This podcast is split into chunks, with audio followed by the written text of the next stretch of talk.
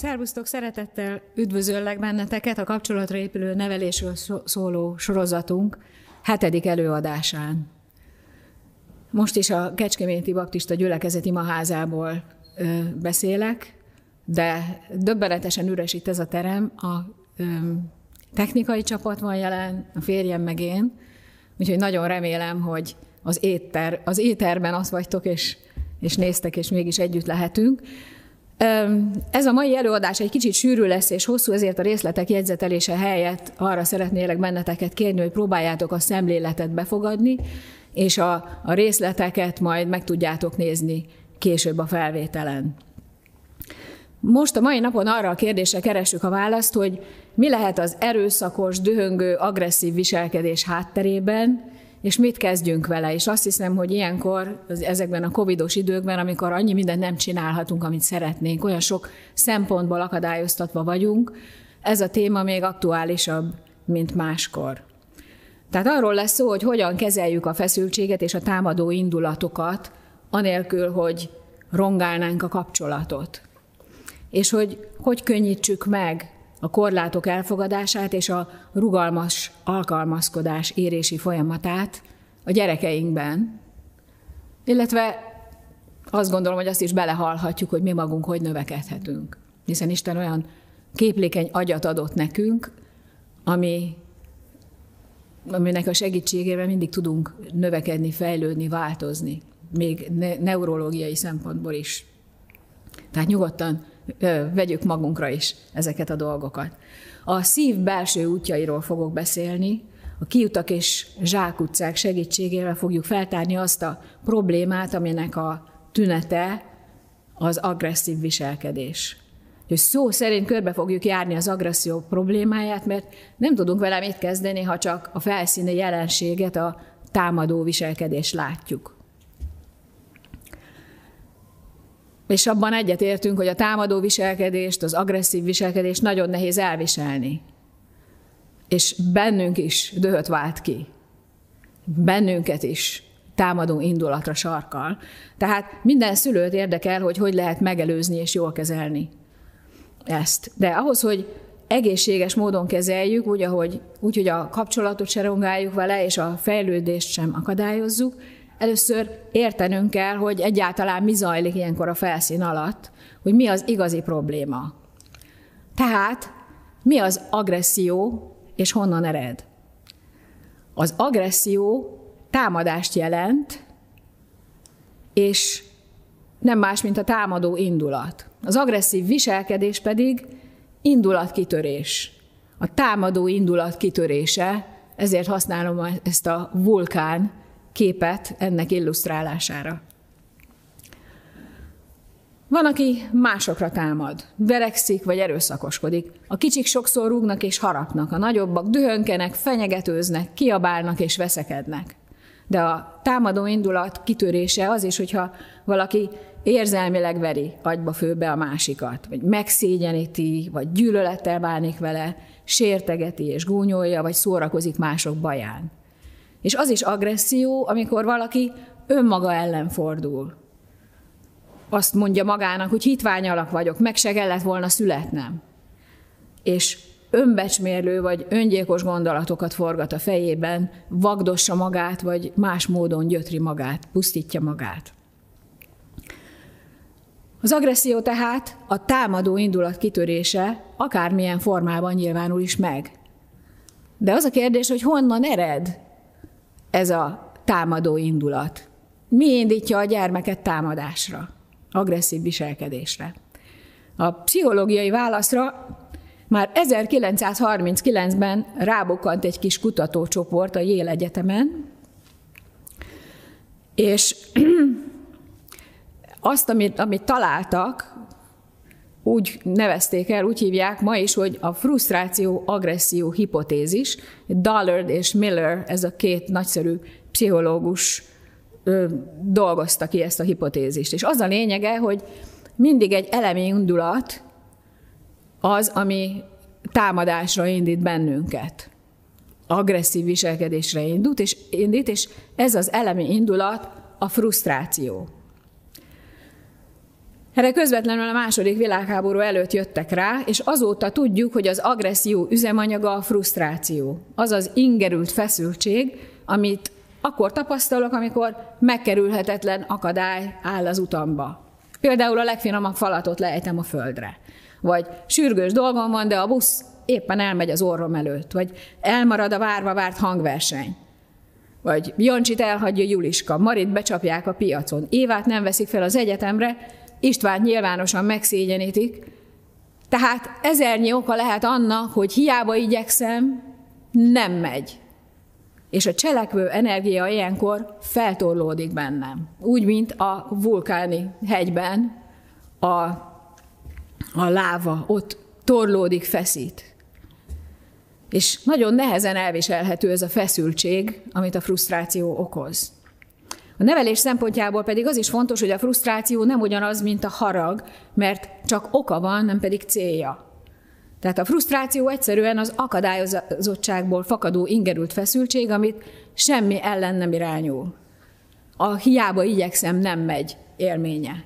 És csak akkor lesz belőle harag, hogyha hibásnak is tartunk valakit azért, ami nem megy. Valaki mást vagy saját magunkat. És hogyha az egyik gyerek nekiugrik a testvérének, és azt hiszük, hogy haragszik rá, akkor szándékosságot feltételező kérdéssel fogjuk, fogunk reagálni. Azt mondjuk neki, hogy miért bántottad a testvéredet, miért? És várjuk a magyarázatot. Pedig csak az a biztos, hogy kirobbant belőle az összegyűlt feszültség.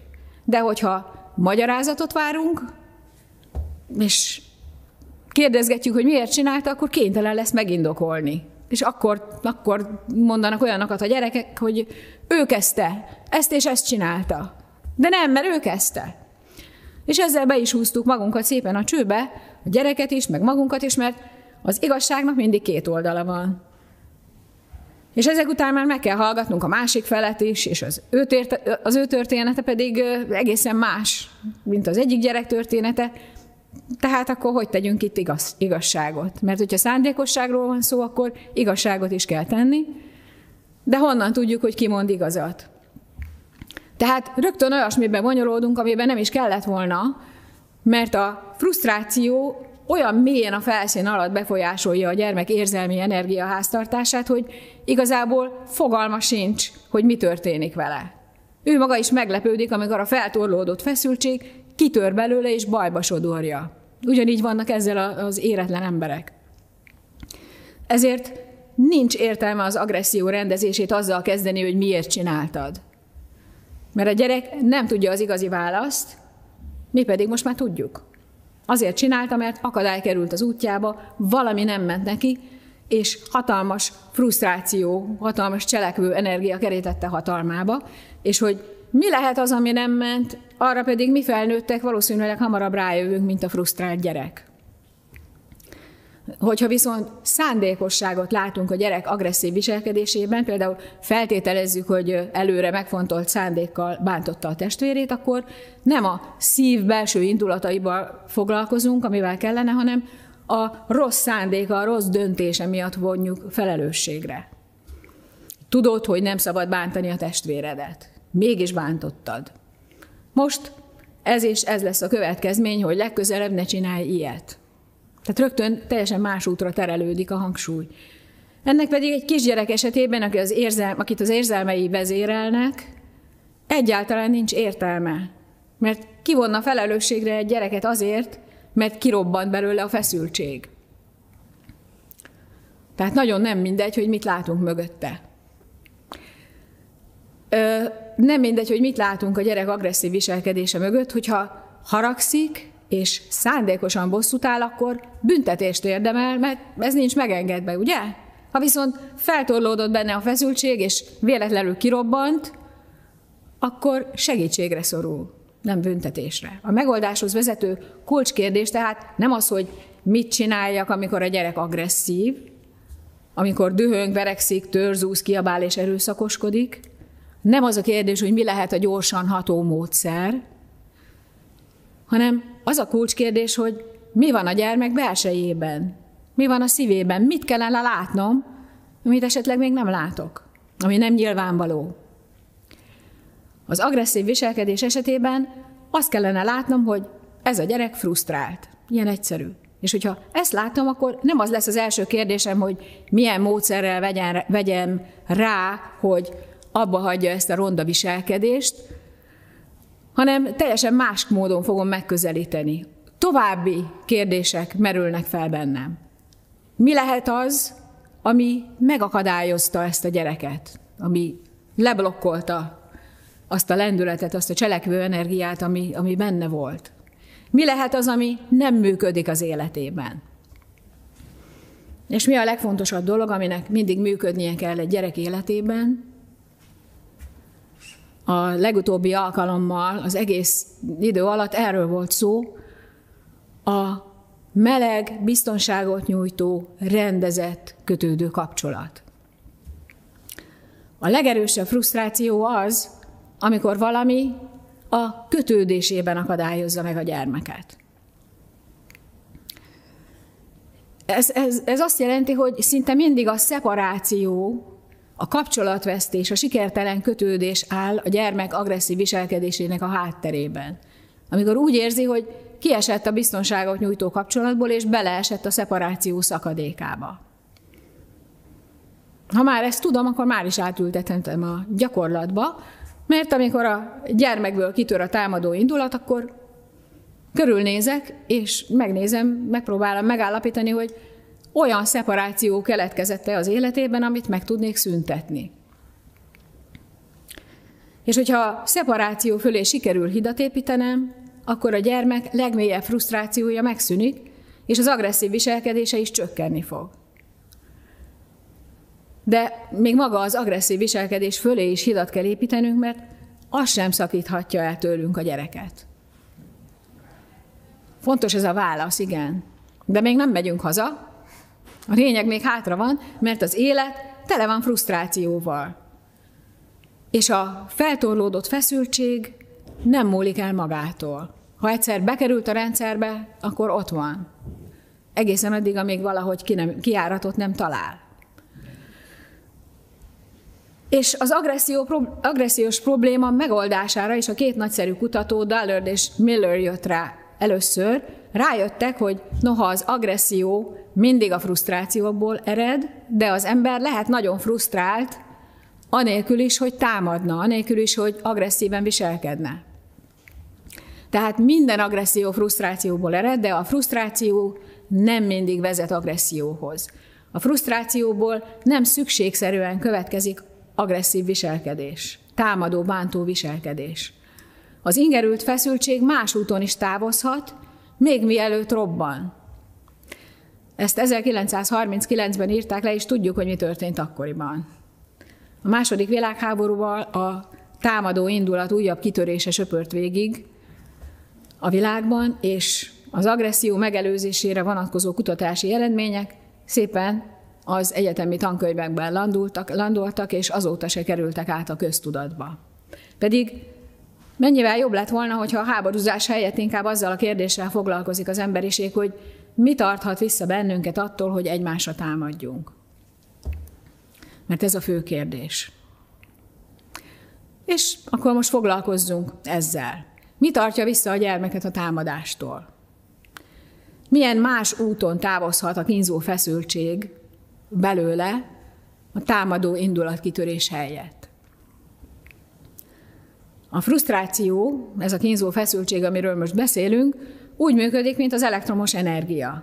Amíg valami el nem vezeti, addig az egész rendszert feszültség alatt tartja, és mozgató erőként működik. Egy ingerült gyerekre tehát hiába szólok rá, hogy azonnal hagyd abba, mert ettől nem csökken benne a feszültség, sőt, a frusztráció tehát aktivitásra serkentő mozgatóerő, és úgy közlekedik bennünk, mint egy autó a körforgalomban. Addig megy körbe-körbe, amíg kiáratot nem talál. Tehát a nevelésben az a kérdés, hogy milyen másik kiáratot nyithatunk meg a gyermeket feszítő frusztráció előtt, vagy akár a bennünket frusztráció, feszítő frusztráció előtt, hogy kiusson belőlünk, de anélkül jusson ki, hogy bajt okozna. Ez lesz itt a frusztráció, agresszió köre. Ezt az ábrát fogjuk most szépen kibontakoztatni, és mert azt mutatja meg, hogy a, a támadó indulat kitörése, tehát az agresszív viselkedés helyett mi más történhet a frusztrációval. Nem én találtam ki ezt a nagyszerű ábrát, hanem dr. Newfeld, de nagyon szeretem használni én is, mert átláthatóvá teszi ezt a bonyolult lelki folyamatot, és hogyha megmarad a fejedben, akkor a viharos nevelési helyzetekben, sőt a saját indulatait kezelésében is használt tudod venni. Én is számtalan szoktam rá gondolni az élet zajlása közben. Amikor valami nem úgy megy, ahogy kellene, akkor mi az első, amit el akarunk érni? Hát az első dolog a változás. Valamin változtatni akarunk. Én is most azért állok itt, mert frusztrált vagyok azzal, ahogy a világ dolgai zajlanak, és azt gondolom, hogy ezzel, amit csinálok, ezzel, hogy magyarázok nektek a nevelésről, egy pici változást el tudok érni. Tehát engem is, a frusztráció az egy, az egy nagyon hasznos, jó mozgató erő is, ugye egyébként, mert cselekvésre sarkal bennünket. Nem, nem csak negatív, nem csak rossz. A, az összes jó változást is segít, bennünk, segít nekünk elérni. Tehát egy nagyszerű belső hajtóerő, először arra ösztönöz, hogy igyekezzünk elhárítani az utunkba került akadályt, vagy elhárítani valamit, amit rossznak tartunk, változtassunk a helyzetünkön, vagy változtassunk a világ helyzetén. És hogyha sikerül, ha sikerül elhárítani az akadályt, ha sikerül előre jutni ebben, akkor a frusztráció távozik, és, és megnyugszunk. De az a kérdés, hogy mi van, amikor az akadályt sehogy se bírjuk elmozdítani, amikor olyan akadály tornyosul előttünk, amit se átugrani, se megkerülni nem tudunk, hanem küzdünk ellene mint ez a szegény kis figura a falba veri a fejét. Küzd, de hiába küzd. Minden gyerek tele van hiába való, meg nem valósítható vágyakkal, és elkerülhetetlen, hogy bele ne ütközzön a hiába valóság falába. Hiába vágyik arra, hogy mindig ő legyen a legjobb, hogy mindig ő legyen a győztes, hogy mindig az legyen, amit ő akar, hogy anya csak az övé legyen, az új kisbabát pedig vigyék vissza oda, ahonnan hozták. Lépten nyomon az történik egy gyerek életében, amit nem akar. És mi történik az ingerült feszültséggel, hogyha a gyermek felfogja, hogy a változáshoz vezető kiút el van zárva, amikor a gyermek szívét is mélyen átjárja az a felismerés, hogy amit akar, az valóban nem tud megtörténni, nem fog megtörténni, akkor történik egy fájdalmas, könnyes és csodálatos belső fordulat.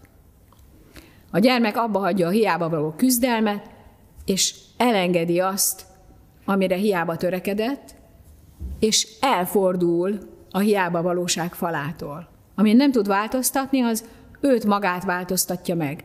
Őt alakítja hozzá belsőleg a nem akart helyzethez, a, az akadályoztatáshoz, az akadályozott helyzethez, a szíve mélyén történik ez a fordulat, ez a belső irányváltás, és nem is történhet meg szívfájdalom nélkül.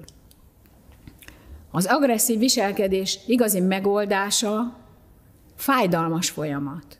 Amikor a gyermek felfogja, hogy nem lehet meg az akarata, akkor a szeme is megtelik könnyel. A könycsepp a görög tragédiákban is a be nem teljesült, hiába való vágyak és az elengedés jelképe. Egy kisgyereknek minden nap sok-sok veszteséghez kell alkalmazkodnia. Sokszor nem valósulhat meg az akarata. De ahhoz, hogy a korlátozás, a fegyelmezés és az élete sok-sok csalódása a szívét érettebbé formálja, sokat kell sírnia. A nagyobbaknál a könnyek sokszor csak belül vannak jelen, mi befele is tudunk sírni, és a könnyeink a hagymavágás közben, meg örömünkben, sőt dühünkben is potyognak időnként, de a szívfájdalom egészen más összetételű könnyeket termel. A bánatos könnyek tele vannak méreganyagokkal, vizsgálták őket, és kiderült, hogy különösen sok bennük a kortizol nevű stresszhormon. Az elengedés könnyeivel tehát szó szerint kisírjuk magunkból a mérget, és ezért is érzünk megkönnyebbülést, hogyha el tudjuk siratni azt, amit nem tudunk változtatni. A jó érzés hormonok, az endorfinok termelése is megindul ilyenkor. Az emberi alkalmazkodás az érés könnyes útja. És akkor is, hogyha a kisebb csalódásokat csak befele siratjuk el. A kisgyermek életében viszont nincsenek kis csalódások, mert egyszerre mindig csak egyetlen nagy érzelem keríti a hatalmába, tehát az ő számára még minden nagy dolog. És a rugalmas, az rugalmas alkalmazkodás kiáratán akkor tud eltávozni a gyermek frusztrációja, ott lent azon a lenti kiáraton, akkor tud eltávozni, hogyha miután az akarata akadályba ütközött, vagy a vágya nem teljesült, tehát a változás irányába nem tudott kimenni a frusztráció, fájó szívvel felfogja, hogy hiába küzd, itt már nincs mit tenni, mint sírni. És hogyha erre rá tudjuk vezetni, akkor az alkalmazkodás kiáratán át távozik a frusztráció, távozik az az összegyűlt feszültség, az a, az a keserves feszültség, és nem kerül sor a támadó agresszív viselkedésre. A négy éves Máté szeretne egy sütit, de már délután öt óra van, és készül a vacsora. Az anyukája úgy gondolja, hogy jobb, ha nem kap sütit vacsora előtt. Lélekben felkészül a várható tiltakozásra, és kimondja a bűvös szót, ami rács mögé lakatolja az áhított sütit. Nem. Ez a bűvös szó. Nem. Most nem kaphatsz sütit. Máté egy darabig elszántan igyekszik változtatni az anyukája elhatározásán. De tegnap is adtál. A Blanka is kapott. És minden érvet bevet, hogy igenre változtassa azt a nemet. Még kérdezni is tud. De miért, mami? Miért nem kaphatok? Egy kezdő szülő szeme ilyenkor lehet, hogy felcsillan, mert a kérdésben a tanításra alkalmas pillanatot látja. Hurrá, a gyerek értelmes érveket vár. Itt a lehetőség egy kis okosításra. Az édesség elveszi az étvágyadat. Amire a világ összes mátéja kórusban feleli, hogy dehogy is veszi el. Mert nincs olyan négy éves, aki észérvekkel el lehetne tántorítani. Ami nagyszerű, mert a rugalmas alkalmazkodás érési folyamatát nem az észérvek viszik előre, hanem a szív mélyen történő könnyes fordulat. De ezt nekünk felnőtteknek is fel kell fognunk. Hogyha a gyermek olyan családban nő fel, ahol a régi generációktól megöröklött bölcsesség tartja fenn a rendet, ahol az anyukája azzal is tisztában van, hogy az operának csak azután lesz vége, hogy elhangzik a kövérhölgy áriája, akkor és, és tudja az anyuka, hogy Máténak előbb el kell siratnia azt a meg nem kapott sütit, hogy megtapasztalja nélküle is, hogy nélküle is tud élni,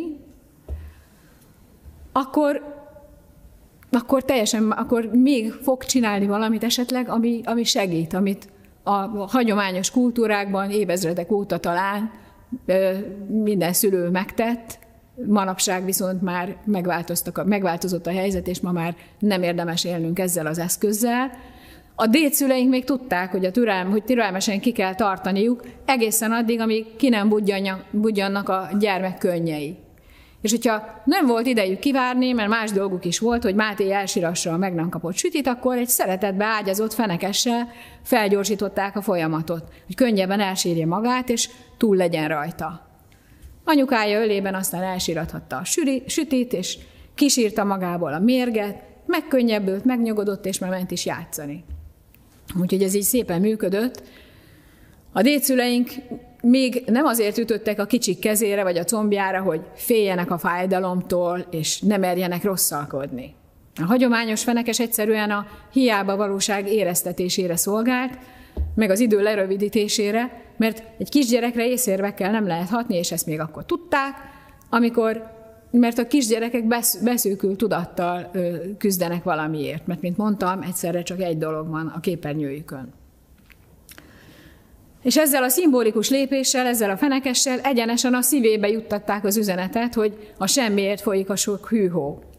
A sütit nem kapod meg, tehát ideje elsiratni. Máténak egy fájó szívbeli fordulaton kellett átesnie ahhoz, hogy a valósággal együtt tudjon élni, azzal a valósággal, amelyikben nem teljesül az akarata. A helyzet nem fog változni, így hát neki kell változnia. Ma viszont büntetésből verik a gyerekeket, vagy helyette szeretet megvonással büntetik őket, vagy mindenféle következményekkel, elvesznek tőlük valamit. De amikor a szülő ellenségesen lép fel a gyerekkel szemben, tehát nem mellette van, hanem a gyerek úgy érzi, hogy ellene, szemben áll vele, akkor önkéntelenül is rombolja a kapcsolatot az a szülő, akármilyen jó szándékkal is teszi, amit tesz. És tulajdonképpen rombolja a gyereket is, mert arra szoktatja, hogy a büntetés elkerülése legyen a célja, ami még morális fejlődését is összezavarja. A fegyelmezés mechanikus, büntető, jutalmazó felfogása annyira beivódott manapság már a köztudatba, hogy sokan a Bibliájukat is a materializmussal rokon behaviorista, azaz viselkedés orientált pszichológia szemüvegén keresztül olvassák, ami azt gondolom, hogy igazából fából vaskarika. A rendezett kötődő kapcsolat a nevelés egyetlen lehetséges közege. Tehát ha a gyerek úgy tapasztalja, hogy ellene vagyunk, és nem mellette, akkor az ő szempontjából felbomlik a rendező, rendezett kötődő kapcsolat, és nem fogunk tudni rá hatni. Nem fogunk tudni a szívére hatni. A bibliai értelemben vett fegyelmezés, a magyar fordításokban ezt általában fenyítésnek szokták írni, de az eredeti szó paideia. Tehát ez a fajta fegyelmezés csak a rendezett kötődő kapcsolat keretein belül történhet. Úgy, hogy a szülő nem a gyerekkel szemben áll, hanem végig mellette marad. Hogyha kellemetlen és fájdalmas ez a fegyelmezés, akkor is az edzésre hasonlít inkább, nem a büntetésre. A célja pedig nem az, hogy a gyerek kedvét elvegye a rossz alkodástól. Nem is az igaz, igazságszolgáltatás, hogy most, most meg kell fizetned azért, amit csináltál. Nem. Tudjuk a Bibliából, hogy a bűneinkért Jézus már megfizette azt, amit, azt amivel tartoztunk. És ez a gyerekeinkre is vonatkozik. Tehát nem a gyerekek kedvének az elvétele, nem a büntetés a célja, hanem az érés, a növekedés elősegítése. Mégpedig a lélek mély rétegeiben. Tehát nem a külső viselkedés, hanem a belső szívbeli változás, a szívbeli fejlődés a cél. A veszteség élménye, az életünk sok-sok zsákutcája, az, a, a csalódások átélése és az akadályokkal való ütközés, ez mind-mind arra való, hogy formáljon bennünket. Ezek a javunkra vannak és formálnak bennünket, még bennünket felnőtteket is egyre érettebbé, de csak akkor, hogyha közben nem, keményed, nem keményedünk bele, hogyha nem keményítünk be, hogyha a szívünk érző, képlékeny és nyitott marad. És erre való a rendezett kötődő kapcsolat, hogy miközben a gyermek nehéz, nehéz dolgokkal is szemben találkozik, frusztrálódik, akadályokkal találja szembe magát, nem lesz meg az akarata, mégis benne maradjon egy meleg, szeretetteljes, biztonságot nyújtó, rendezett kötődő kapcsolatba. És számunkra is az Istennel való kapcsolat egy ilyen, ilyen kapcsolat, ami nélkül az, a fegyelmezés, ami nélkül az életünk nehéz, nehéz helyzetei sem tudnak úgy hatni ránk, hogy növekedjünk, hogy fejlődjünk, mert akkor kénytelenek vagyunk bezárkózni, védekezni és megkeményíteni a szívünket, hogyha rendezett kötődő kapcsolaton kívül találjuk magunkat. Tehát a rendezett kötődő kapcsolat nem csak a nevelés egyetlen lehetséges közege, hanem az érző szív védőpajzsa is. És ugyanez a rendezett kötődő kapcsolat a fejlődés feltétele is. Enélkül nincs fejlődés, ezen kívül nincs fejlődés. A fegyelmezés csak a bizalom légkörében formálja érettebbé az emberi szívet.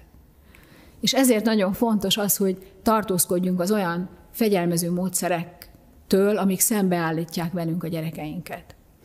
Egy toporzékoló kisgyerekből is az érés könnyes útján lesz teherbíró felnőtt, aki a való élet viszontagságai között, ha elesik is, újra meg újra fel tud állni. Amíg a gyereknek van legalább egy felnőttje, akinél biztonságban van az érző szíve, addig a fejlődését szolgálja minden akadály és minden váratlan fordulat, amit új kihívás elé állítja. Az is, amikor anya azt mondja, hogy nem. Ma este csak egy mesét olvasok. És hogy nem kicsim. Most nem lehet az, amit szeretnél. Tudom, mennyire fáj a szíved. Gyere, sír nyugodtan. A gyermek számára világossá kell tennünk, hogy ha a válaszunk nem, hogy hiába küzd, itt már nincs mit tenni, akkor, akkor el tudja sírni a bánatát. Velünk. És, és látnia kell, hogy a válaszunk, amikor nem, akkor őre akkor is igen a válaszunk, és őt akkor is szeretettel várjuk magunkhoz, a saját jelenlétünkbe, hogy nálunk sírja el a bánatát akkor is, hogyha mi akadályoztuk meg, hogy teljesüljön az akarata. Ilyenkor hiába minden alkudozás, ez a vágy most nem fog teljesülni, tehát szembesülnie kell a, hiába valósággal, és aztán vele kell maradnunk, hogy ki tudja sírni magát. Ki tudja sírni magát az ölünkben, vagy a karjainkban, de a lényeg az, hogy nem magára hagyva, nem egyedül egy sarokban vagy a szobájában.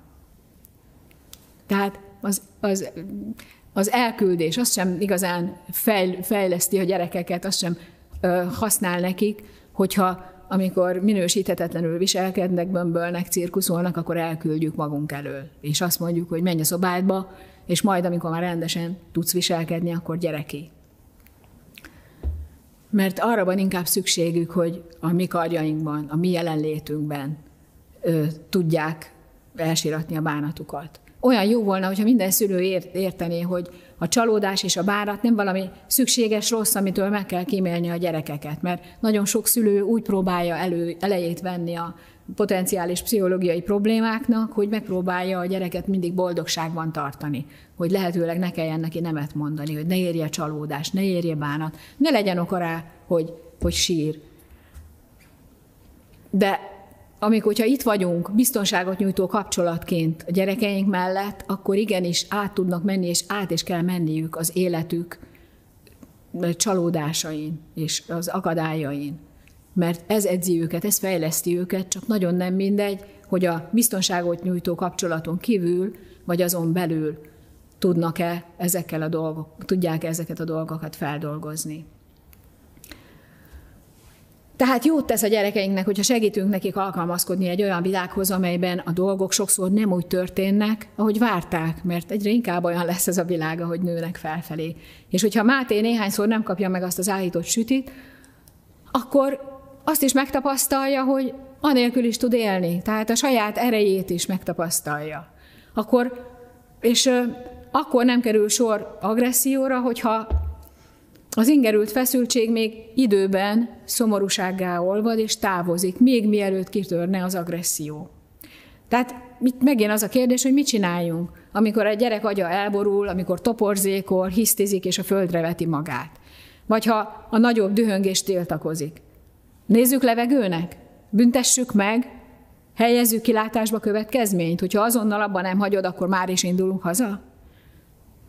Verjük meg, hogy legyen miért bőgnie? Nem, nem és nem. Hanem a hiába való küzdelemből nem a még nagyobb stresszbe kellene juttatnunk a gyermeket, hanem nyugvó pontra. A személyes kapcsolatban. Nyugvó pontra, ahol megtörténhet benne az a, az a könnyes fordulat, és el tud indulni egy új irányba. Nyilván ezt a könnyes fordulatot nem mi tudjuk belepiszkálni a gyerekbe, de nem is kell, ez magától megtörténik benne, hogyha ezek a feltételek teljesülnek, amiket most mondok. A bibliai nyelven ez a, ez a fordulat a hol cselekedetekből való megtérés fordulata, vagyis a metanoia. A zsidóhoz írt levél hatodik részében lehet erről olvasni. A ma bevett fegyelmezési formák éppen ennek nem adnak helyet a nevelésben sajnos. A hisztiző, dühöngő gyereket úgy tudod elvezetni az elengedés könnyeihez, ha nem tágítasz, amíg mélyen át nem érzi, hogy hiába küzd, itt már nincs mit tenni, mint sírni. És ez az agressziós problémák megoldásának a kulcsa. Úgyhogy mondd ki nyugodtan azt a nemet. Ne félj nemet mondani a gyerekeidnek, ne félj a könnyeiktől, de tarts ki, ne kezdj keménykedni, ne ellene, hanem mellé álljon oda érzelmileg, hogy minél könnyebben eljusson a küzdelemből, a bánaton át, a megnyugvásba.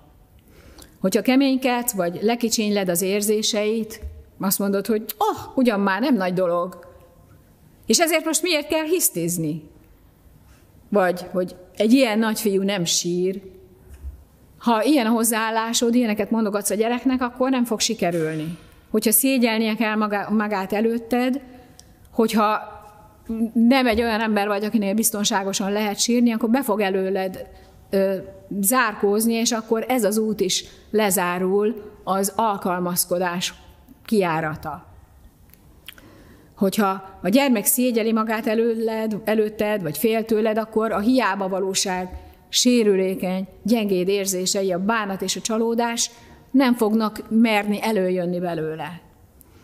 És nem fog sor kerülni a belső fordulatra. Tehát a, a sebezhetőség érzései azok ö, olyanok, mint a csiga kis szarva, behúzódnak, és nem jönnek elő, amikor a környezet, amikor a kapcsolat nem biztonságot nyújtó.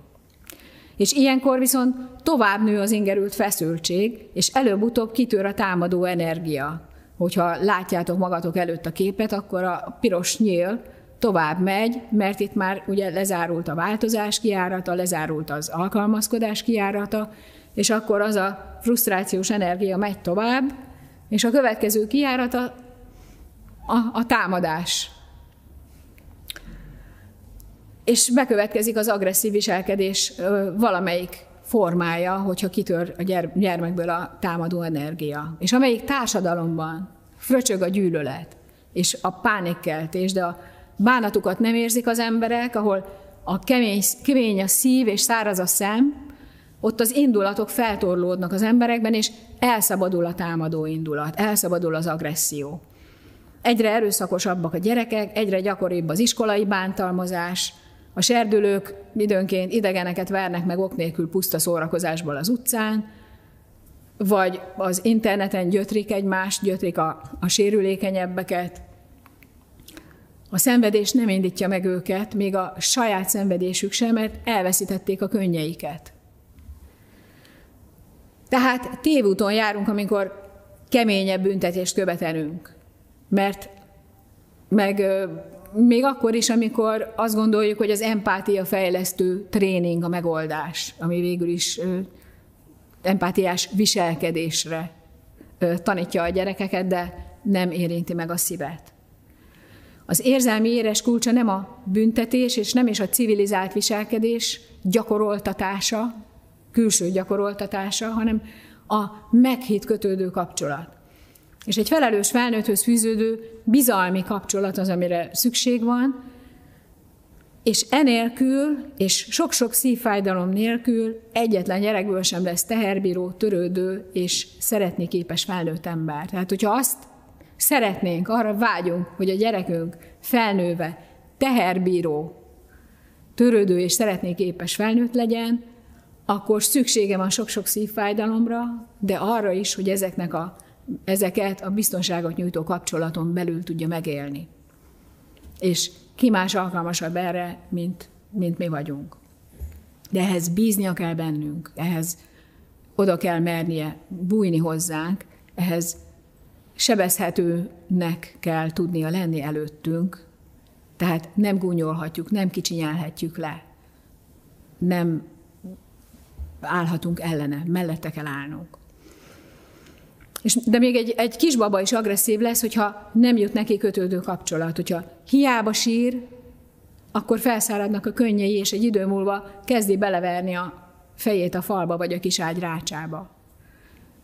Menetrendszerű a kicsiknél, hogyha elmarad a sírás, akkor kitör az agresszió.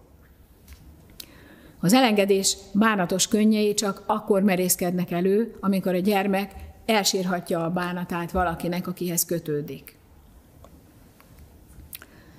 Szüksége van a könnyeire, a nagy gyereknek is, a majdnem felnőttnek is, sőt a felnőttnek is. És szüksége van valakire, aki előtt nyugodtan sírhat, akárhány éves, szüksége volna valakire, aki azt mondja neki, hogy gyere, sír nyugodtan.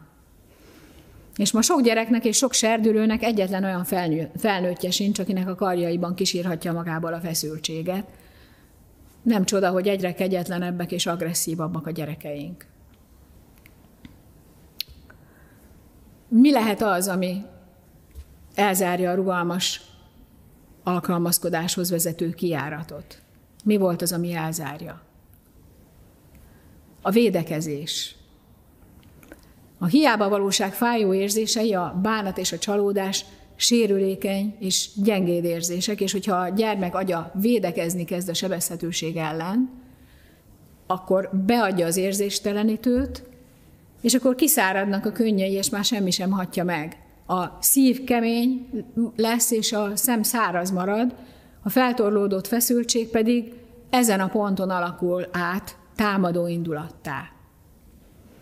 A méreg, ami, ami gyengéd érzések formájában nem tudott kijönni, feltorlódik és összegyűlik belül a mocsok. És ilyenkor már, ilyenkor már mocskos indulatokról van szó. Mit csinálunk az életben a feltorlódó salakanyagokkal a szervezetünkben? Hát, kiürítjük őket.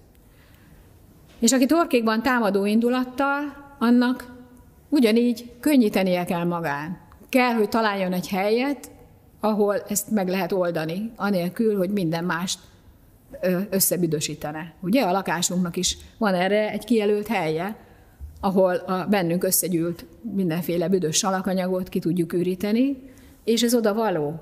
És tudjuk, hogy szükségünk van rá. Nem véletlen az sem, hogy az ürítéssel kapcsolatos szavak jönnek az ingerült ember szájára. És kényszert érez a rombolásra. Dobál, köpköd, rugdos vagy beleköt valakibe, verekszik, csak hogy könnyítsen magán. De az is a támadó indulatát űríti, aki a saját bőrét égeti vagy vagdossa.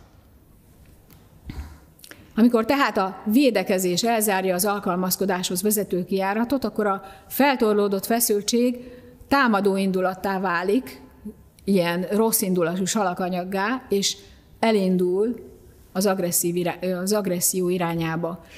De, mint az előbb is már mondtam, Dullard és Miller azt is felfedezte, hogy nem mindenki agresszív, aki torkig van támadó indulattal.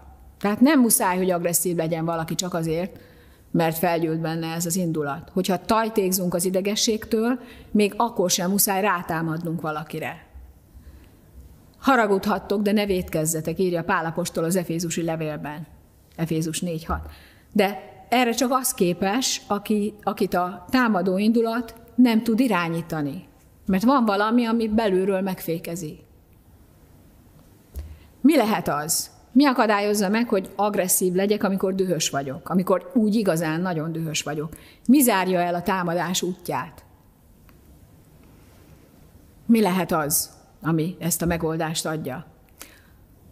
Korábban már volt róla szó, és most még egyszer mondom, a kettős érzések belső konfliktusa. Az agyunknak van egy limbikus rendszere, belül egy kicsit lejjebb ott vannak az érzelmek és indulatok, és aztán van egy felsőbb régió, ami pedig a vezérigazgató, ami abban segít bennünket, hogy felülbíráljuk a, az indulatainkat, és jobb belátásra térjünk, és az érzéseink, az indulataink ellenére is tudjunk cselekedni, hogy a döntéseink, a cselekvésünk az ne csak egyszerűen az indulataink következménye legyen. A kicsi gyerekek erre nem képesek, de mi már képesnek kell, hogy legyünk erre. Ez a felsőbb régió, ez a, a homlokunk mögött elterülő prefrontális agykéreg. És a prefrontális kéreggel kapcsolatos nagy fejlődési ugrás után már a kettős érzések belső konfliktusa is képes lezárni az utat a támadó indulat előtt, és a feszültség ekkor legalább elmehet egy újabb körre. Új esélyt kap a változtatásra, vagy az alkalmazkodásra.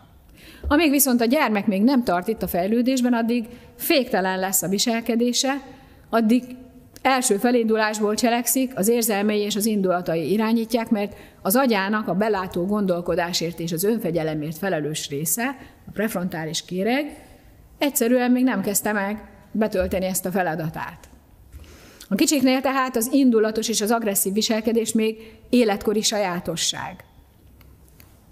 Egy kisgyerek amellett, hogy aranyos és elbűvölő, indulatos és agresszív is. Az óvodás személyiség jellegzetes vonásai az éretlenség tünetei. Ezért van az, hogy a felnőtteken is mutatkoznak, hogyha érzelmileg az óvodások szintjére jutottak még csak el. De ezek az éretlenség tünetei, az éretlen viselkedés igazi megoldása pedig nem a fenyegetés meg a büntetés, hanem az érés. Az agresszió problémája dióhéjban tehát szépen összefoglalva, hogy a gyermek nagyon frusztrált, szeretne a helyzetén változtatni, de nem sikerült, mert valami megakadályozza, beleütközött a hiába valóság falába. A sebezhetőség elleni védekezés miatt a bánatát nem érzi, így nem is tudja elsiratni, ami nem lehet meg. És mivel nem képes kettős érzések belső konfliktusára, még az életlenségénél fogva esetleg, a támadó indulat kitörését sincs, ami belülről megakadályozza. Vagy ahogy Gordon Newfelt megfogalmazta, én meg lefordítottam, agresszió akkor történik, amikor a gyermeket frusztráció éri, hiába igyekszik, valami nem megy neki, de nem érzi a hiába való valóság szívfájdalmát, és az adott pillanatban a benne keletkezett támadó indulatot nincs, ami megfékezze. Ez a diagnózis előre vetíti a megoldáshoz vezető utat is. Hogyan kezeljük az agresszív viselkedést? Hogyha jól akarod kezelni a helyzetet, akkor először meg kell tudnod különböztetni a látható tüneteket, az agresszió látható megnyilvánulásait, az igazi problémától, ami a tüneteket okozza, de nem látható. Tehát ami, ami mélyen a szívben, a felszín alatt van. Azért szoktuk azt kérdezni, hogy mit csináljak, amikor a gyerekem veri a kisugát, mert azt hiszük, hogy a probléma maga a verekedés. Persze azt se nézzük tétlenül, ne engedjük, hogy verje a kisugát a gyerekünk, de amit ilyenkor teszünk, az még nem a megoldás, az még csak egy tüneti kezelés. A dühöngés vagy a verekedés, az agresszív támadó magatartás, amire a kövér nyíl mutat, ez mind tünet. Nem azt mondom, hogy mind csak tünet, mert elég baj az időnként, de ezek tünetek. Ezek hasznosak is, mert jelzik, hogy valami probléma van, amivel foglalkozni kellene. Az a fontos kérdés, hogy, és az a megoldáshoz vezető kérdés is, hogy mi a valódi probléma. Mert nincs olyan nap, amikor a gyermek ne élne át frusztrációt. Mindig van valami, ami nem működik. Mindig van olyan kívánsága, ami nem teljesülhet, valami mindig másképp alakul, mint ahogy szerette volna. A frusztráció az elemi indulatok egyike, az életünk természetes része, a gyerek életének még inkább a természetes része, mert ő aztán tényleg egy hatalom alá, alá rekesztett ember, de a frusztráció problémát csak akkor okoz, amikor a gyerek nem tud változtatni valamin, amin lehetne, és ilyenkor zárva a kiút a változáshoz, vagy ha nem tud elengedni valamit, ami nem lehet változtatni, mert ilyenkor zárva van a kiút az alkalmazkodáshoz. És ha nincs még meg benne a kettős érzések belső konfliktusa, ami a feszültséget visszatartaná a kirobbanástól. Emiatt aztán nyitva marad az út a támadáshoz. Így a feszültség nem kényszerül arra, hogy még egy kört tegyen, és még egy esélyt kapjon a változtatásra, vagy az alkalmazkodásra és emiatt lesz belőle dühkitörés, verekedés, vagy az agresszió bármilyen más formája. Különbséget kell tehát tennünk a tünetek és maga a probléma között. Az indulatok viszont, különösen a frusztrációból származó támadó indulat, hogyha a körforgalomból nem tud kijönni, akkor rob, romboló cselekedetekhez vezet, amit meg kell előzni, illetve meg kell akadályozni. A mi felnőtt feladatunk ez nem csak a saját életünkben, hanem a gyerekeink életében is. Tehát a büntetés helyett, ami feltételezi, hogy tudna ő, csak nem akar, arra van szükség, hogy akadályozzuk meg az életében ezeket a dolgokat. Kezelnünk kell a tüneteket, igen, de a nevelés munkáját akkor végezzük igazából, amikor a valódi problémával foglalkozunk, úgyhogy a hátra levő részben ez, erről lesz most szó. Az első a tüneti kezelés. Nyújt segítséget a támadó indulat biztonságos kitöréséhez. Tehát, ha már nem ment az összes többi, és ott van a támadó indulat, és már látjuk az agresszió megnyilvánulásait, akkor szükségünk van arra, hogy lelkileg is szobatisztaságra neveljük ezt a gyereket. Az előbb már mondtam, hogy a támadó indulatnak ki kell őrülnie. És az érzelmek és az indulatok árnyékszéke, a legnagyszerűbb árnyékszéke pedig nem más, mint egy, egy ösztönös és érzelmi tevékenység, a játék. Sok esetben az agresszív játék. Egy indulat nem múlik el magától, mert addig fortyog és feszít, amíg kiutat nem talál. Hiába mondod, hogy azonnal hagyd abba. Hiába, hanem ö, inkább mutasd meg, hogy olyan agresszió kifejezés is van, ami nem árt senkinek. Ha már ott van, ki kell, hogy jöjjön. Az a lényeg, hogy úgy jöjjön ki, hogy ne ártson senkinek. Fortyog benned az indulat. Gyere, van egy ötletem. Ennek a méregnek most ki kell jönnie. Gyere, engedjük ki. Tehát mellé állok, nem ellene. Nem azt mondom, hogy azonnal hagyd abba, hanem hogy gyere, segítek ki. Megmutatom, hogy hol tud kijönni. Mint a gyerek, akinek kakilni kell, elvezetem, a, elvezetem és megmutatom neki, hogy hova és hogyan. Jó példát is mutathatok. Nekem segít, ha üvöltözöm egy kicsit. Szeretnél te is üvöltözni és csapkodni? És akkor egy olyan helyre megyünk, és olyan módon üvöltözünk és csapkodunk együtt, ami mind a kettőnknek, mind a kettőnket örömmel tölt el. Ilyenkor lehet játékos üvöltözésbe fogni, vagy lábdobogásba, vagy labdadobálásba, vagy egy masszív tárgy ütögetésébe, rugdosásába, attól függ, hogy mire hajlamos a gyerek. De mivel te vagy a szülője, nyilván tudod, hogy miben szokott megnyilvánulni az agressziója, tehát tudod, hogy mire hajlamos. Mert párszor már láttad őt agresszíven viselkedni. Van, aki inkább rugdos, van, aki inkább verekszik, dobál, összetör valamit, van, akinek elég, ha csak rohangál és üvöltözik. És hogyha zavar téged az, amit a gyerek dühében csinál, akkor javasolj valamit helyette, amit el tudsz viselni. Hogyha idegesítenek a kisgyerek hisztirohamai, akkor mutasd meg neki, hogy milyen az a hiszti, ami elfogadható ebben a családban. Jaj, de dühös vagyok, jaj, de dühös vagyok. Vagy akármi, játszd el, legyél te az a felnőtt, aki produkál egy olyan fajta hisztiruhamot, amit el tudsz viselni. És a gyereked jó esetben meg fogja tőled tanulni, és ő is azt fogja csinálni, és aztán együtt nevethettek a végén. Persze a dühkitörés kellős közepén ehhez már túl késő, tehát érdemes ezeket a dolgokat egy picit előre is gyakorolni. A fortyogó indulat játékos kiengedésére akkor tudod a gyereket a legjobban rászoktatni, amikor egyrészt a dühe még csak, egy, még csak kicsi, még nem eszkalálódott túlságosan, tehát még nem borult el teljesen az agya, másrészt pedig jó köztetek a kapcsolat, kötődik hozzád és hallgat rád, mert csak akkor lesz kíváncsi arra, hogy te hogy szoktál dühöngeni. A gyereknek ilyenkor is azt kell tapasztalni, hogy mellette állsz, és nem ellene. Tehát ne csak azt mond neki, hogy mit nem szabad, hanem azt mutasd meg neki, hogy mi az, amit szabad. Mi az, amit lehet, mi az, ami jó és hasznos ilyen esetben.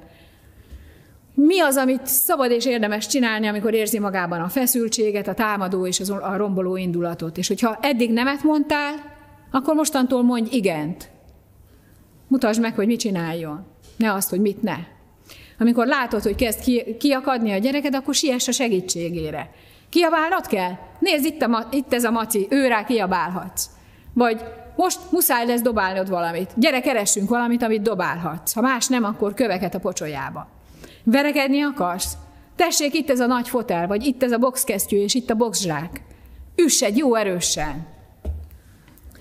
A nagyobbak közül van, akinek sokat segít egy küzdősport, az indulatok elfogadható ö, mederbe terelésére nagyon hasznosak ezek, vagy van, aki a dob felszerelésén, a hangszerén, vagy a festővásznán keresztül tudja kiengedni a viharos indulatait.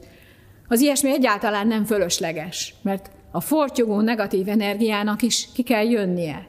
Az is sokat segít, hogyha édesapa sokat hancúrozik és birkózik a gyerekeivel a szőnyegen. Játékból lehet valaki úgy is agresszív, hogy senkinek sem ártson. Játék közben a támadó indulat szépen kiürül, és a kapcsolat is épségben marad. Tehát a játéknak is óriási szerepe van a negatív indulatok biztonságos keretei közötti kiengedésében.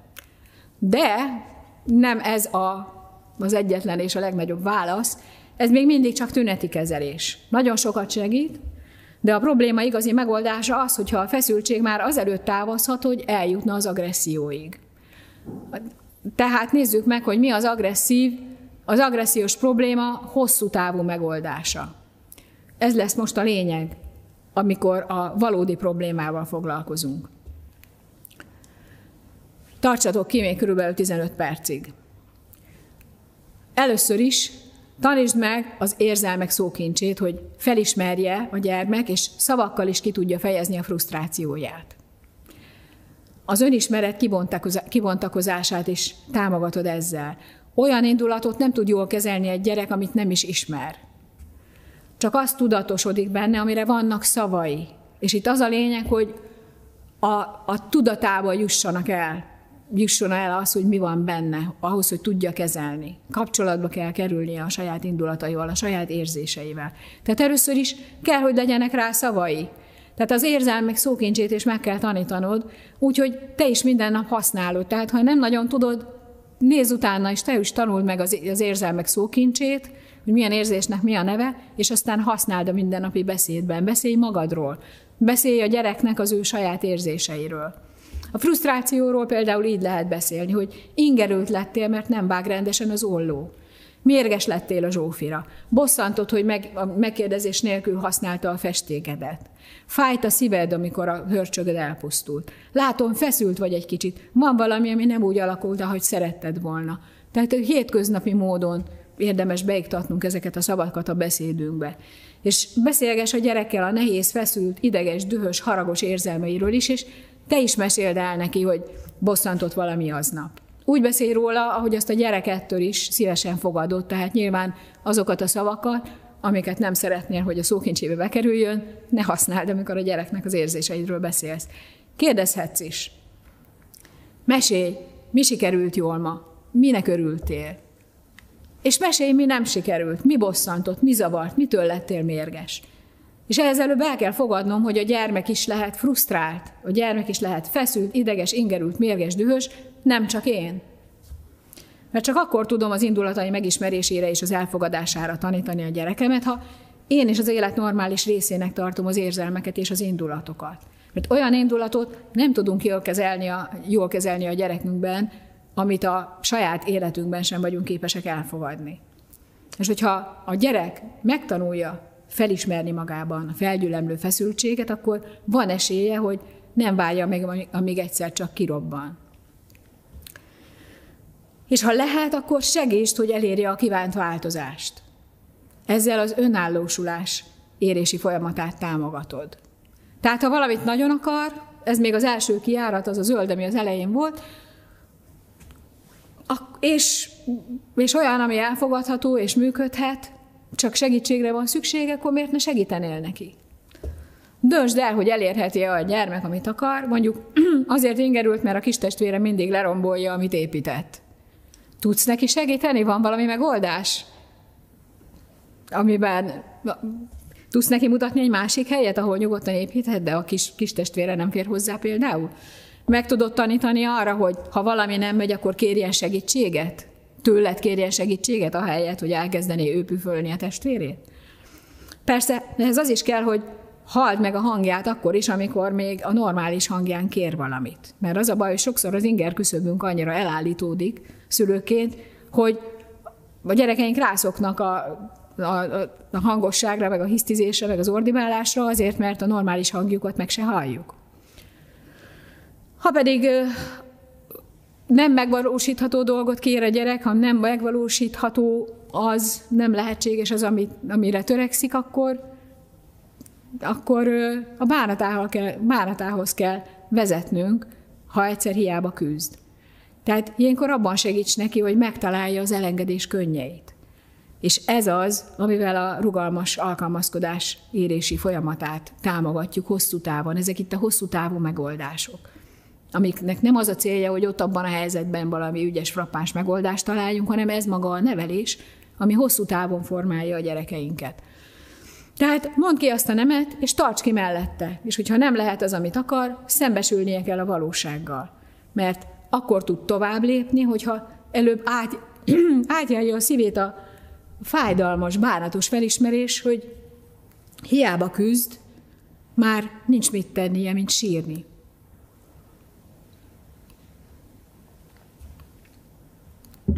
És ilyenkor maradj vele a veszteség élményében, amíg ki nem budjannak az elengedés könnyei.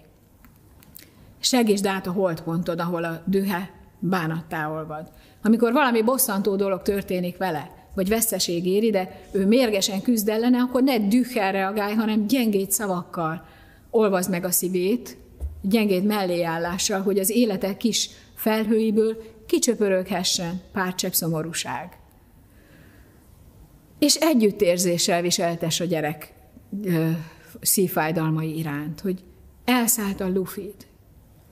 Jaj, de kár, annyira sajnálom. Ahelyett, hogy jaj, hát miért engedted el? Gah, nem baj, hát ez csak egy lufi volt, most mit bőgsz? Vagy annyira szerettél volna elmenni a Balázsékhoz, de nem engedtelek el. Pici drágám, tudom, hogy most nagyon fáj a szíved. És hogyha ez rendszeresen így megy, akkor észre, se fogod, akkor észre fogod venni, hogy a gyereket dühe egyre könnyebben és egyre gyorsabban olvad a hiába valóság gyengéd érzéseivé, a bánattá vagy a csalódássá. És óriási dolog, nagyszerű fejlődési lépés, amikor a gyereket bánatosan elkezd zokogni, miután meghiúsultak a, a vágyai és az elképzelései. Ez, ez a fejlődés útja, és ezt kell látnunk. A gyereknek a dühöngés helyett el kell jutnia a saját bánatához, a saját szívfájdalmához azzal kapcsolatban, ami nem tudott változtatni. És ez az, amiben segítened, segítened kell neki, mert ez erősíti meg a lelkét hosszú távon is. Ez edzi az élet nehézségeinek az elviseléséhez. Igazából, ha végignézünk a Bibliában, ahogy Isten bánt Jobbal, ahogy Isten bánt a, a zsoltárosokkal, vagy a később az apostolokkal, a zsidókhoz ért levél szerzőivel, szerzőjével, ezt látjuk, hogy Isten is így bánik velünk.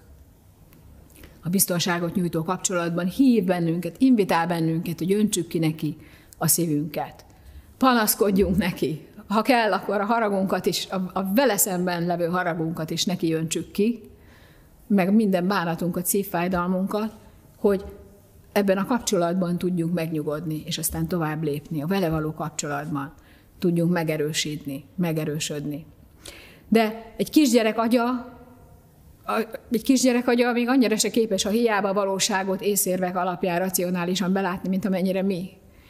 Neki hiába magyarázzuk, mert egy kisgyerek egy, tényleg nem érti, hogy amit annyira akar, az nem lehet. A számára még minden dolog érzelmi ügy, és ezért dühöng a hiába valóság falánál, és ilyenkor tényleg a segítségedre van szüksége, hogy a dühe bánattá tudjon olvadni gyengéden, meleg együttérzéssel kell, hogy vele maradja hiába valóság falánál, amíg meg nem történik benne az érzelmi fordulat, amíg bánatosan sírva nem fakad, és el nem engedi azt, amit nem lehet meg. Ez nagyon egyszerű dolog, és nagyon kulcsfontosságú. Az alkalmazkodás érési folyamatát pont így lehet támogatni. És egyszerűen az a lényeg, hogy a frusztráció feszültsége kiusson, még mielőtt rossz indulatú támadó energiává válik. Amikor a gyermek rátalál a saját bánatára, a saját szívfájdalmára, azzal kapcsolatban, ami, ne, ami nem tud változtatni, és el tudja siratni, el tudja engedni, akkor nem kerül sor a támadásra, az agresszióra, a keserűségre, a rombolásra. A feszültség távozik, mielőtt valamilyen agresszív viselkedésre sor kerül. A frusztrált gyereket tehát az alkalmazkodás kiáratához kell vezetned sokszor, újra meg újra, és ez az, amit már a kicsikkel is nagyon lehet. Már a két éveseknél is, másfél évesekkel is nyugodtan el lehet kezdeni ezt az érzelmi beavatkozást. Mindig, amikor nem, nem lehet meg az akarata, és van rá időd, hogy ezt végigcsináld, mert ez a fegyelmezésnek az a módja, ami megedzi és megerősíti a gyermek lelkét. Ez a paideia. Hogy később az élet nehézségeit is el tudja viselni. És sokat kell a gyereknek a karjaidban sírnia ahhoz, hogy rugalmas és teherbíró legyen, mire felnő. Egy kisgyermek agya észérvek és magyarázatok alapján tényleg nem, nem tudja beválni, be, ö, belátni azt, hogy hiába küzd valamiért. Mert a kicsik mesés világában még csodák vannak, és bármi megtörténhet. Még nem jött el a józanész kora. Számára még minden érzelmi ügy. És amikor a hiába valóság falát döngeti, és nem tágít, mert azt várja, hogy egyszer csak kinyílik, akkor a segítségedre van szüksége, hogy belássa, hogy ez most nem fog kinyílni. És ehhez a biztonságos, a biztonságot nyújtó kapcsolat melege szükséges, mert anélkül nem működik, de ez nem egy olyan technika, ami csak úgy működik magától. Csak a kapcsolatban működik. A megoldás következő lépése pedig, hogy tudatosítsd a gyermekben a támadó indulattal ellentétes indítékait, a kettős érzések belső konfliktusát. Tehát eddig az, érzelm, az érzelmi indulati résszel foglalkoztunk, az, azokkal a dolgokkal, amik a limbikus rendszerben zajlanak, ami már egészen picikortól nagyon jól formálható, nagyon jól alakul. Ez pedig a, a vezérigazgatónak, a prefrontális kéregnek a, a, a, a, a funkciójának az előre edzésére való, amiről most lesz szó. Mert a, a hirtelen felindulást a vegyes érzések belső konfliktusa csillapítja.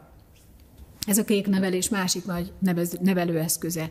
Arról van szó, hogy segíts a gyereknek, hogy megtalálja magában azt a mérséklő elemet, azt az, ezt az ellenérvet, ami lehűti a heves indulatot. De nem, nem az, hogy meghallja, amit te mondasz neki kívülről, hanem hogy magában megtalálja azt, ami már ott van.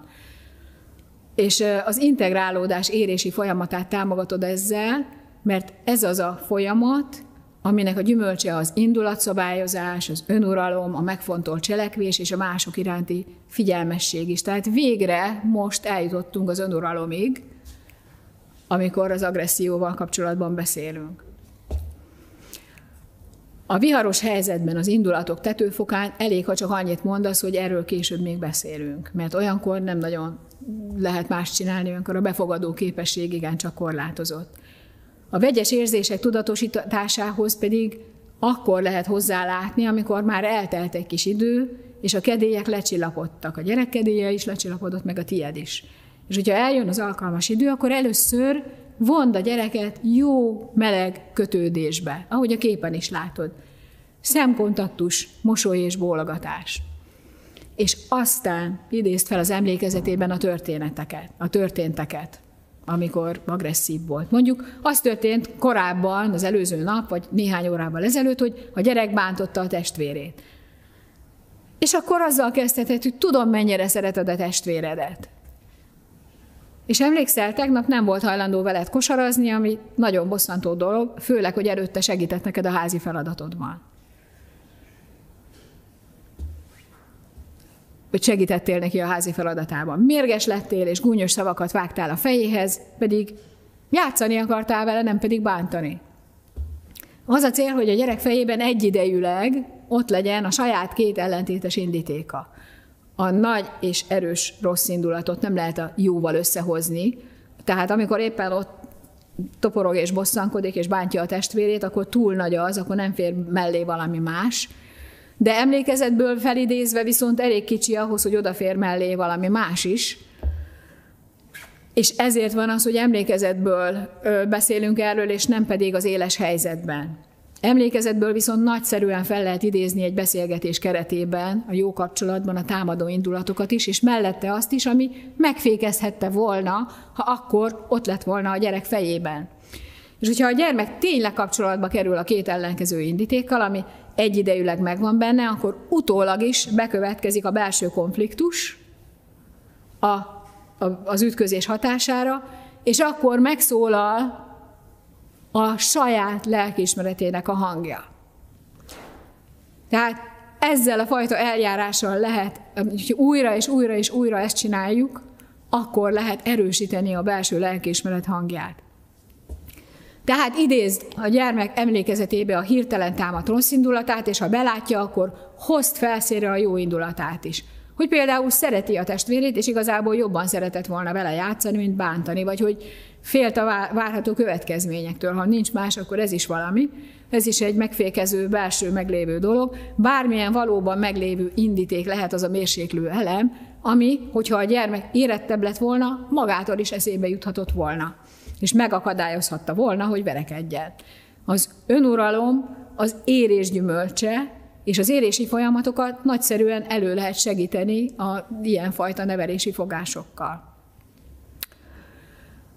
Tehát itt az önuralom edzésére és előkészítésére törekszünk, amikor ezt csináljuk. Az indulatok szabályozására az agy magától csak a prefrontális, kapcsolat, a prefrontális kéreggel kapcsolatos nagy fejlődési ugrás után lesz képes. Amikor beköszönt a józanészkora, és ez úgy hát 5-7 éves kor közül, körül zajlik, akkor van a nagy fejlődési ugrás. Vannak olyan gyerekek, akiknél még egy picit 7 éves után is, hogyha nagyon intenzív, nagyon indulatos gyerekekről van szó. De az a lényeg, hogy azelőtt hiába várunk bölcsbelátást a gyerekektől, mert agyilag nem képesek rá. Innentől kezdve képesek. És ezt a képességet lehet ezzel erősíteni. A kicsiket és az éretleneket viszont még, még nem az értelem vezérli, hanem teljes mértékben az érzelmek és az indulatok. Tehát mindennél fontosabb, hogy folyamatosan óvd a gyerekek érző szívét, illetve érzékenyítsd, hogyha azt látod, hogy kezd keményedni. Mert az érzelmi és a kapcsolati éréshez minden életkorban érző szívre van szükség. Tehát, hogyha a szív megkeményedik, hogyha a, a képlékenysége, az érzésekre való képessége csökken vagy elmúlik, akkor onnantól kezdve nincs tovább érzelmi érés és kapcsolati érés. Tehát az agresszív viselkedés az érzelmi és a kapcsolati éretlenség jele, az igazi megoldása pedig az érés. És ezekkel a, a nevelési fogásokkal ezt le, ezeket lehet előmozdítani. Tehát nagyon fontos, hogy legyünk türelmesek, és óvjuk a gyerekeink érző szívét a túl sok szeparációtól, az elutasítástól, a megszégyenítéstől és a fenyegetéstől, és ne is használjunk olyan nevelési módszereket, amelyek ilyenekre épülnek, mert az érés csak addig halad, amíg az érző szív épségben marad. Sok nehéz és fájdalmas élményt, élmény ér minden gyereket, a legmélyebb szülői beavatkozás az önvédelmi páncél folyamatos olvasztása, és ez is nem egy olyan dolog, amit szerda délután kettőkor csinálunk, hanem folyamatosan ez része kell, hogy legyen a kapcsolatnak. Az agresszív viselkedés annak a jele, hogy a gyerek szíve kemény, legalább abban a pillanatban, és védekező, és szüksége van az érzékenységének a visszanyerésére. És hogyha a gyermek érző szívét sikerül megóvni, akkor át tudja érezni a bánatát és a csalódottságát, és el tudja siratni, el tudja engedni azt, ami nem tud változtatni. Együtt tud élni olyan fájdalmas érményekkel is, hogy valamilyen rendellenességgel él, és más, mint a többiek. Vagy együtt tud élni azzal, hogy gonoszkodik vele a többi gyerek, vagy hogy nem akarnak vele játszani, vagy kicsúfolják. Amikor érző egy gyereknek a szíve, akkor mélyebben fájnak neki ezek a dolgok, de mégis el tudja siratni, el, tud, el tudja engedni, és helyre tud állni a belső egyensúlya. És ha a legfontosabb kapcsolata biztonságos, akkor ez a kapcsolat, a veled való kapcsolata ad neki védőpajzsot a gyerek lelki épsége számára, az érző szíve számára, és akkor csak ki kell várni az 5 és 7 éves kori fejlődési ugrást, hogy a prefrontális kéreg szépen elvégezze a munkáját, és érettebben tudjon viselkedni a gyerek a társaival is. A fejlődési program, amit Isten beleírt a gyermek szívébe, az indulatok megfékezéséről is, és gondoskodik, mégpedig természetes módon, belülről, amikor eljön az ideje. És addig is óvjuk gondosan a szívét a keménységtől. A példabeszédek könyvében olvassuk, hogy minden féltve őrzött dolognál jobban óvd szívedet, mert onnan indul ki az élet. Az érző szívben tud a gyerek dühe bánattá olvadni, ott történik a metanolja, az elengedés könnyes fordulata sötétségből a világosságra, aminek során a régi halálából újra meg újra új élet fakadhat. Ne hagyd tehát, hogy a gyerek taszító viselkedése tényleg eltaszítson tőle bármit csinál, szeresd, és a jó kapcsolat közegében próbáld az agresszív viselkedést kezelni. Nyújts segítséget, ha lehet, vezesd a bánatához, amikor olyat akar, amit nem lehet, és tudatosítsd, tudatosítsd benne a jót, amivel le tudja győzni a benne lévő rosszat. Remélem, hogy mindez érthető volt, és legközelebb, amikor agresszív viselkedést látsz, akkor érteni fogod, hogy mi történik belül, és ez az új látásmód vezérli majd a lépéseidet. Ha nem is egyik napról a másikra, de fokozatosan bele fogsz jönni, hogy a mit csináljak helyet, az legyen a fő kérdésed, hogy mit kellene látnom. Mit kellene látnom, amit még nem látok. Idáig tartott ez az előadás, és legközelebb az ellenkezés természetrajza következik, mához három hétre, Mikulás előtt egy nappal, december 5-én.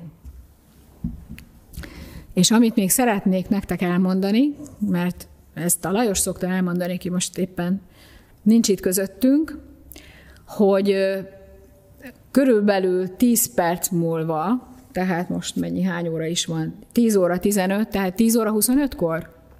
10 óra 25-kor kattintsatok rá a, ott, ahol most a, a, a kis csoportokra, hogyha szeretnétek kis csoportokban, valamelyik kis csoportban megbeszélni ezt a témát, ami most elhangzott. Ahol most néztek bennünket a YouTube-on, ott alul találtok linkeket, a linkek közül lehet kiválasztani, hogy melyik csoporthoz szeretnétek csatlakozni. A csoportvezetők már várnak benneteket egy kis meghitt személyes beszélgetésre, ahol ezt a mai témát meg tudjátok egymással beszélni.